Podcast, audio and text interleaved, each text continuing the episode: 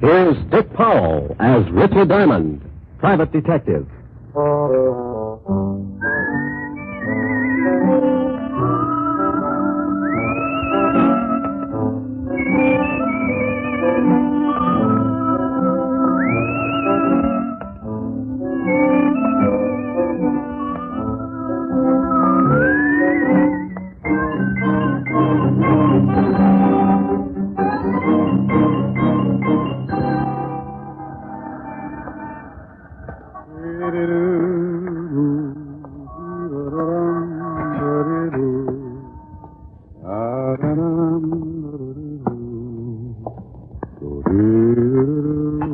Good afternoon, Mr. Diamond. Oh, afternoon, Ed. Have a good lunch, Mr. Diamond. Too early to tell. Hey, you must shave with a dull razor. You got a scratch on your face. I use a rake. Here's your floor, Mr. Diamond. Thanks, Ed.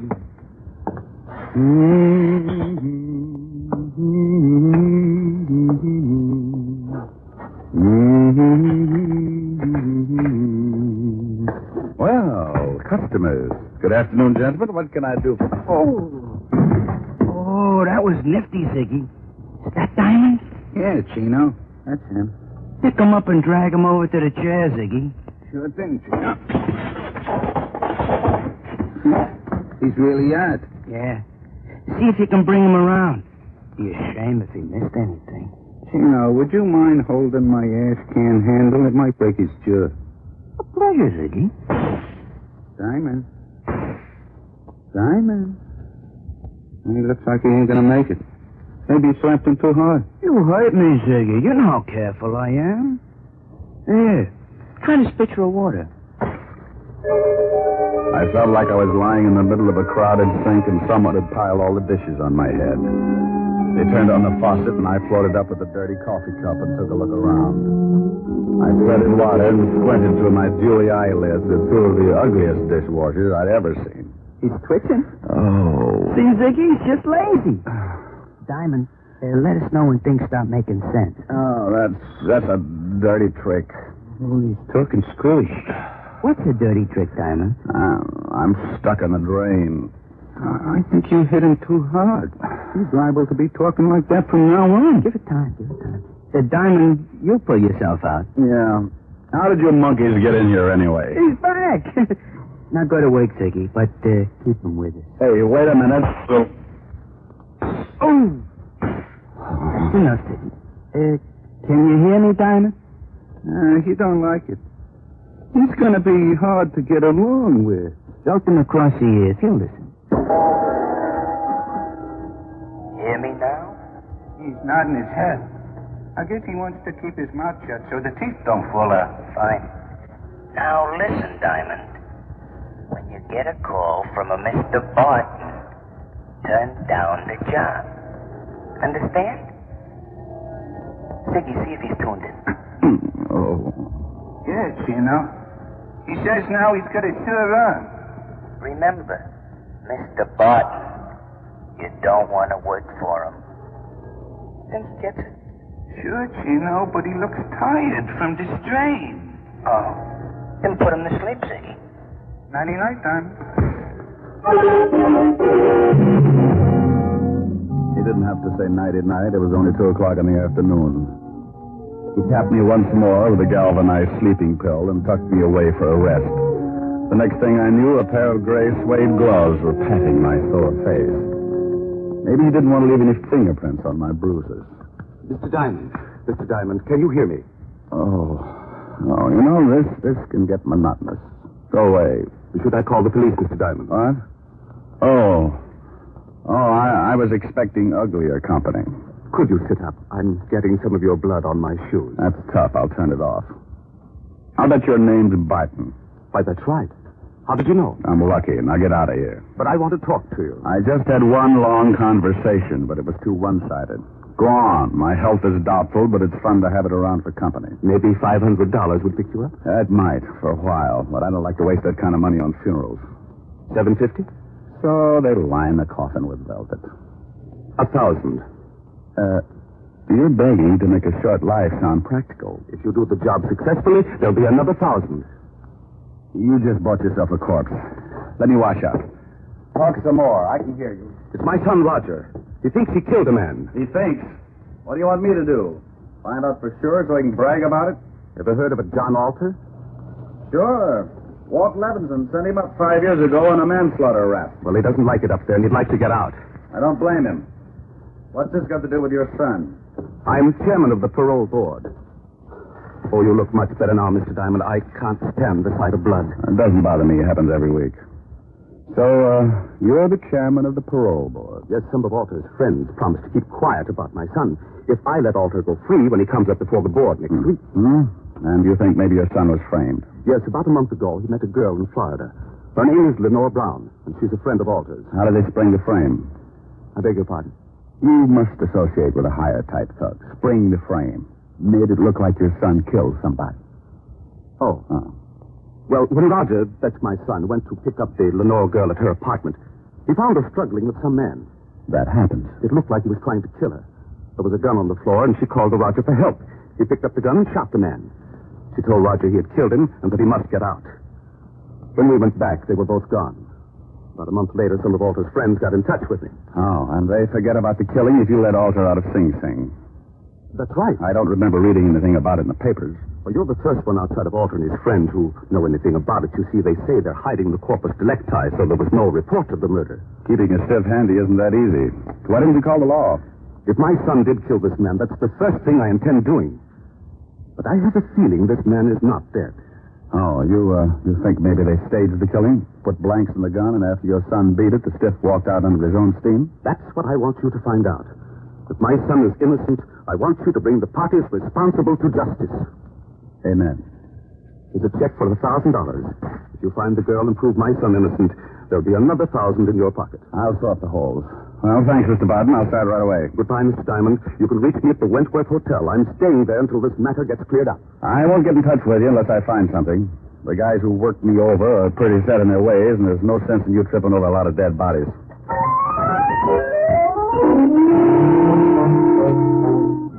I looked at the thousand dollar check and thought about the beating the two polite gunsels had given me.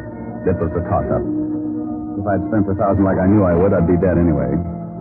The two goons were probably still hanging around my building, and if they spotted me, they'd guess I'd taken the job. When I get more than ten bucks in my pocket, I smile all over.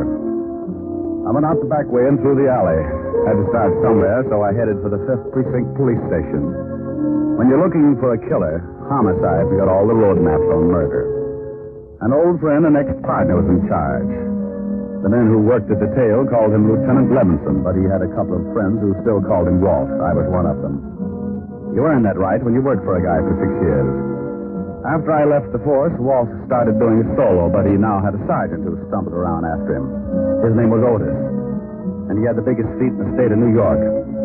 Every time he took off his shoes, I wanted to grab a champagne bottle and launch them. I don't think he liked me. When I walked in, his face always looked like an an advertisement for a sour stomach. Well, Richard Diamond, private detective. Well, Sergeant Otis, homicide's answer to the missing link.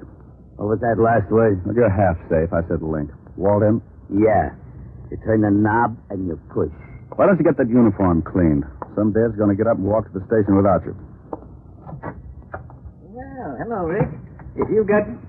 Hmm. You must get tired changing your face every day.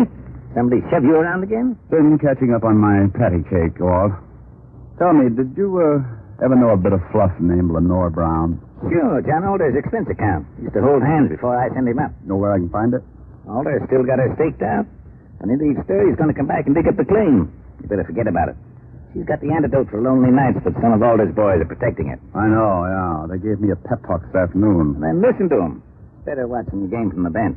Oh, you never can tell. I might make a score. Well, you're outweighed, outclassed, and liable to be outlived. She used to work at the Black Swan in Florida. I heard Alder was trying to get a parole, and she came to New York to be close to him. Any line on her here in town? No, but if she's seeing Alder, you might spot her on a business day. And now, look, Rick, why don't you stop chasing two-bit thugs and come back on the force? I Uh, never had Alter when we were working together. You know how I feel about that, Walt. I'm a restless guy. Sometimes I like to sleep late in the morning. Okay, Rick. Want me to call the warden and tell him you're coming? Yeah, thanks, Walt. Take it easy. Bye, Rick. Be a good boy.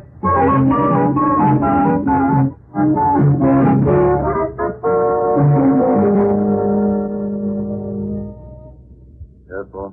Mr. Richard Diamond to see you, Warden. Oh, send him in. You can go on in, Mr. Diamond. Thanks, Paul. Well, Rick, how are you? It's been a long time. I know a lot of guys who wouldn't like to hear that, Warden. How are you, Jim? That's right. What's on your mind?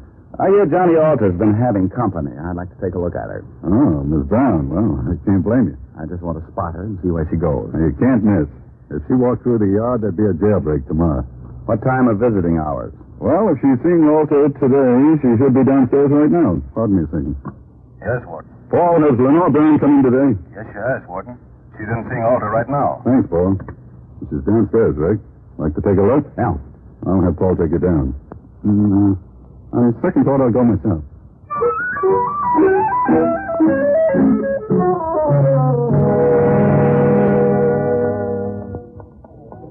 There she is, sitting at the end table talking to Alda. Oh.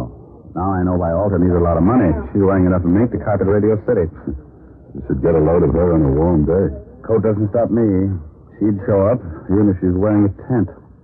How long has she got with Alder? About another five minutes. Warden, maybe I'll let you put me away for a couple of years. With something like that to look forward to on Visitor's Day, I might go for the change. Well, you'd get tired of just talking. Think what you could do on the outside. Yeah, I am, but it would probably send me right back up here. Uh, You want to stick around till she's through talking? Thanks, Jim. I, I'll wait in front till she comes out.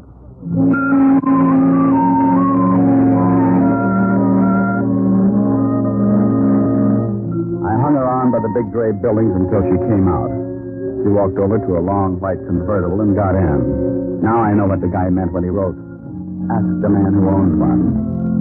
I decided to let her buy me a new fuse, and I walked over to the car. Uh, going to town? Oh? Back up three feet and I'll let you know. Okay. Mm-hmm. Your tailor couldn't do all of that. Thanks. Get in.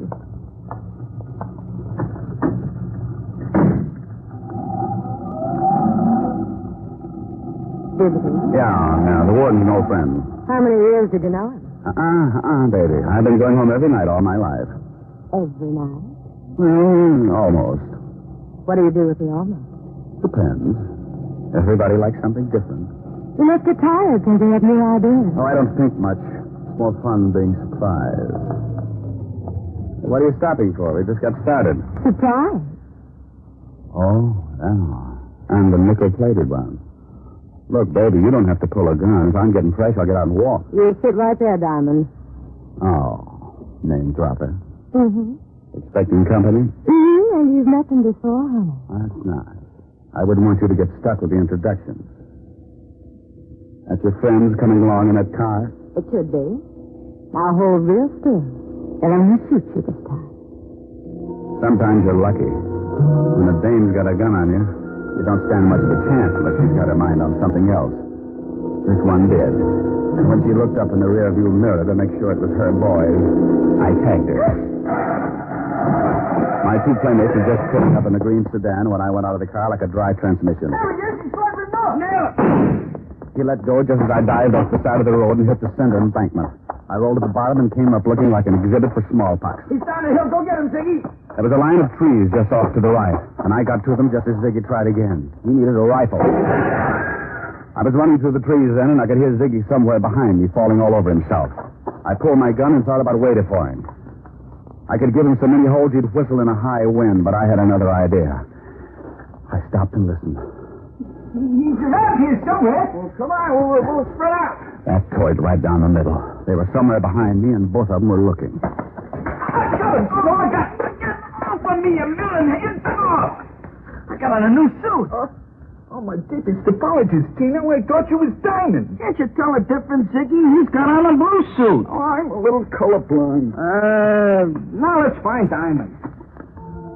They started hunting again, and I cut off to my left and headed back to the highway.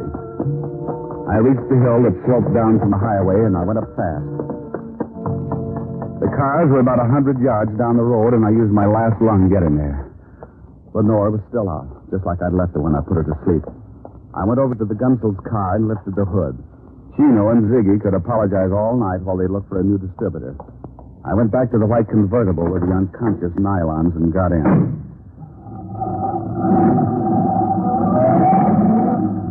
I noticed something lying on the seat. It was her purse, and she didn't wake up when I grabbed it. Doing a rummage job at 80 miles an hour isn't easy, but there wasn't much of interest anyway, just a little black book. I needed a gimmick, so I stuck it in my pocket. I put the purse back on the seat just as she started coming around. Oh, Ah, now that's it, baby. Sit up and look at the pretty scenery. how did you get here? Where's Ziggy and Chino? Playing Peter Pan. Hmm. Y'all heard? Yes, it's you. Play rough and you get hurt. Where do I take you? My apartment, I guess. They're going to ask a lot of questions, and I don't talk much. You might as well figure out something to fill in the wrong.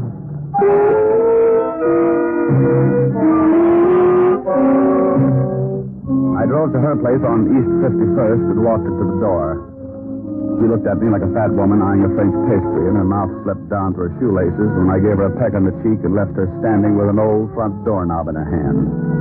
I knew she wasn't going to spill anything, even if I got her drunk. Besides, she could probably drink Tony Galeno under the table and still be sober enough to play hopscotch. I went back to the office and took out her little black book. There were a lot of names, and some of them I knew. Chino. And after it, likes his work. And Ziggy. And after his name, has own gun. Yeah, yeah. Richard Diamond, too. I never did figure out what the three stars were for. I'd forgotten all about my date with Helen when the phone rang. Yeah? Hello, Rick. Oh, after. No, uh, this is from the Sunday Chop Soy Para. Now, phone will call Mr. Richard Diamond to the phone chop chop. He's got a date and she doesn't like being stood up. Hello, Helen. Hi. What is all that about? Forget you had a date with me? Yeah, yeah, I did. And I'm sorry, baby, but right now I, I'm being chased like a hopped up fox, and I haven't had time to curl up and relax. You're impossible. I know it. I know it. Hmm. Want your sorority pin back? Well, I'll make up my mind when you get here. I'll give you my Lone Ranger magic decoder. You fool. Are we still going steady? Oh? Rick, when am I going to see you? Oh, honey, right now I got some reading to do. Why don't you go to a movie? Little Women past the censors. I'll be over later. I'll probably end up marrying an usher. Don't be too late, Rick. I won't. Besides, we get along better early in the morning. Bye. I did. I sat there for a minute thinking about Helen Asher and wondering why I hadn't learned how to butter my bread. She was everything a guy should want. Ten million dollars playing multiplication in a fat trust fund. A figure that would snarl at any quiet intersection. And a mind that would give a master's degree in inferiority complex. Diamond, you fool, you. Well, Lenora Brown's little black book was a poor substitute for an evening with Helen, but three items put me in second gear. They weren't hard to find. Take out all the men's names, and there they were three addresses. One was in the village, another in Harlem, and the last was somewhere in Chinatown. All of them were set up for a dead man who wanted to make himself scarce. I wanted to talk with Barton before I started hunting, so I called the Wentworth.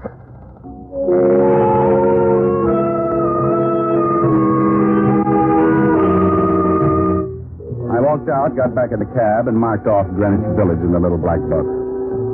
The second address was on the fringe of Harlem, the hill, they call it.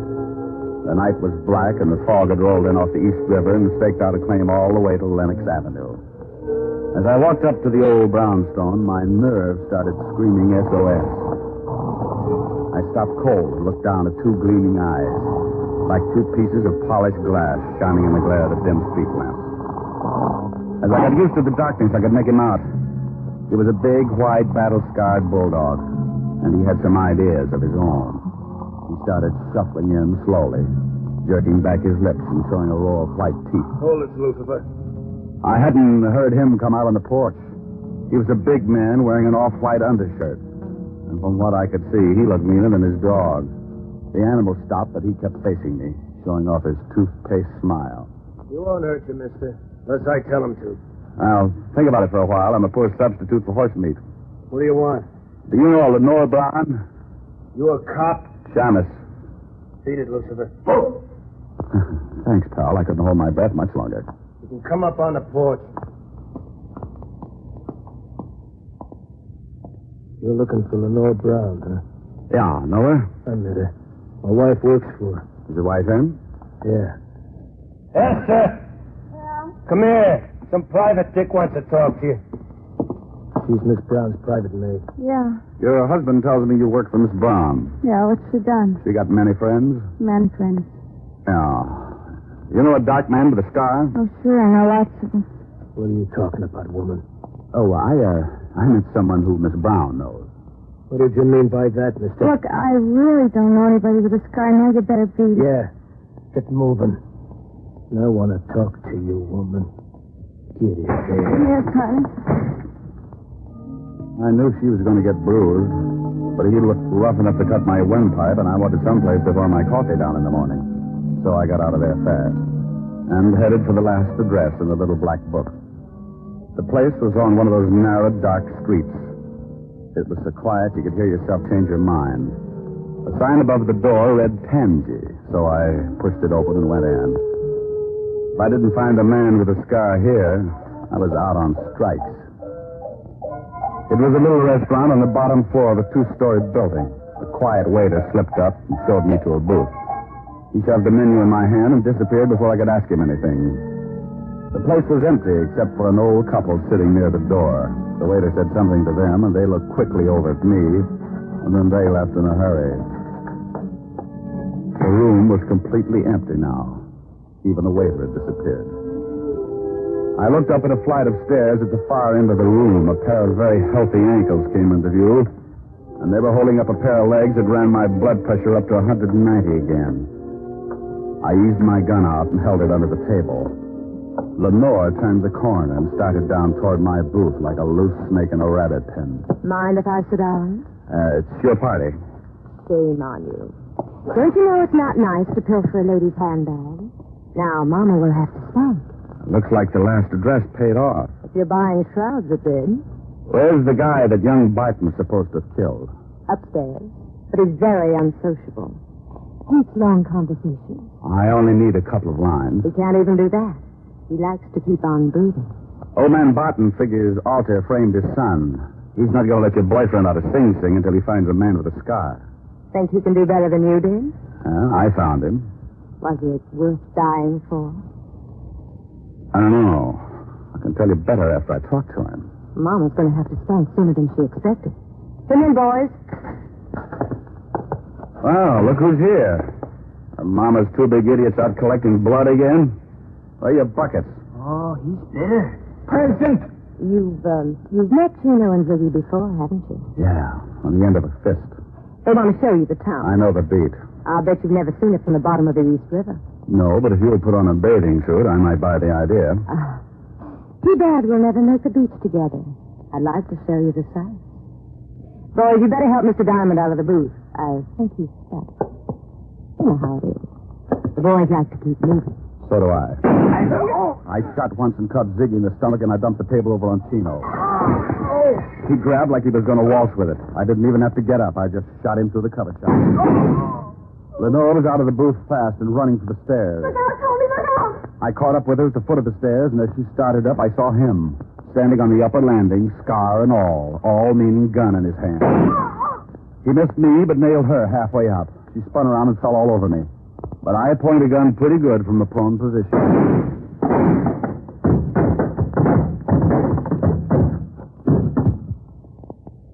You should have kept your nose up, mister. A bad landing washes you out.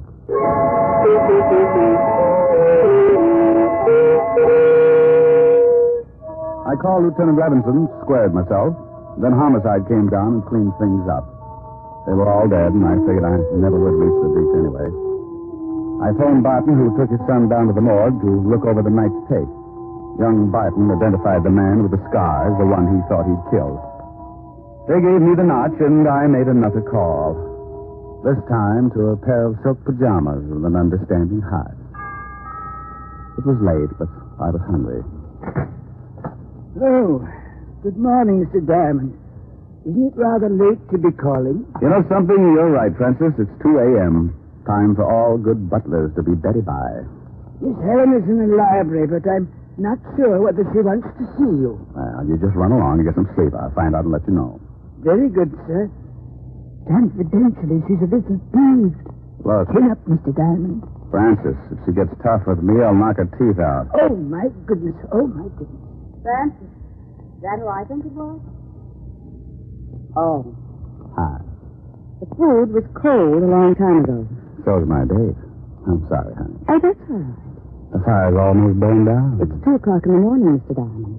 I sat through two features of Tom and Jerry in the fourth chapter of Batman Hops a Crate. Now, ah, come on, don't scold, Eddie. I haven't in weeks, but I've been rehearsing this for the past two hours, and you're going to listen. And that's another thing. You never came when I wanted you to.